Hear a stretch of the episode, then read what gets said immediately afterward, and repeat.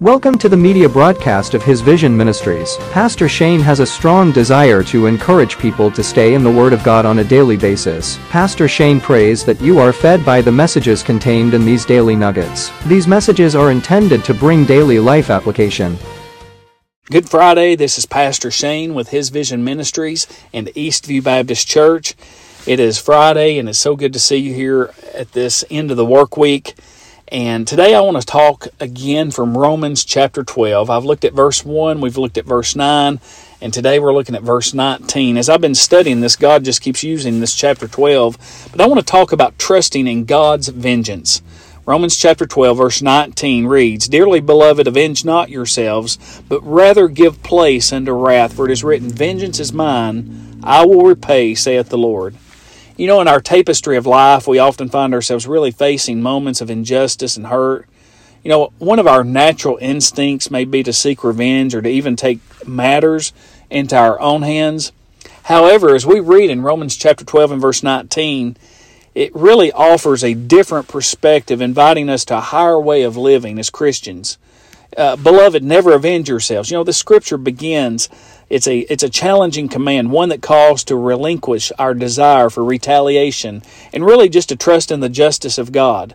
The verse continues with a powerful reminder where it says, Vengeance is mine, I shall repay. In other words, I will repay, the Lord says. You know, God's justice operates on a higher plane than ours. And friend, I want you to know it's rooted in perfect wisdom, love, and righteousness.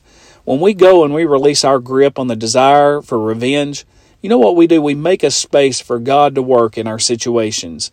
It's an act of faith, acknowledging that God sees and He knows all the injustices that each of us face, and He is both just and merciful. And so, as we go and we navigate on the complexities of life, let us lean on the promise that God will repay. It doesn't mean that wrongs will go unanswered, but it does mean that we can trust in God's timing and God's methods. You know, in surrendering our desire for vengeance, what we do is we really open ourselves up to a peace that surpasses all understanding. And so let's find solace knowing that we serve a God who sees every single hurt, He knows every injustice, and He, he promises to bring about justice in a perfect way. So, in those times of difficulty, my friend, the path of forgiveness and entrust the outcome of the one who holds the scales of justice. We'll see you again next week. Have a blessed day, and thanks for joining. We thank you for joining us today. Visit us online at hisvision.org. Text the word SAVE to the number 80123 and hit send to learn how to have a relationship with Jesus Christ. May God bless you.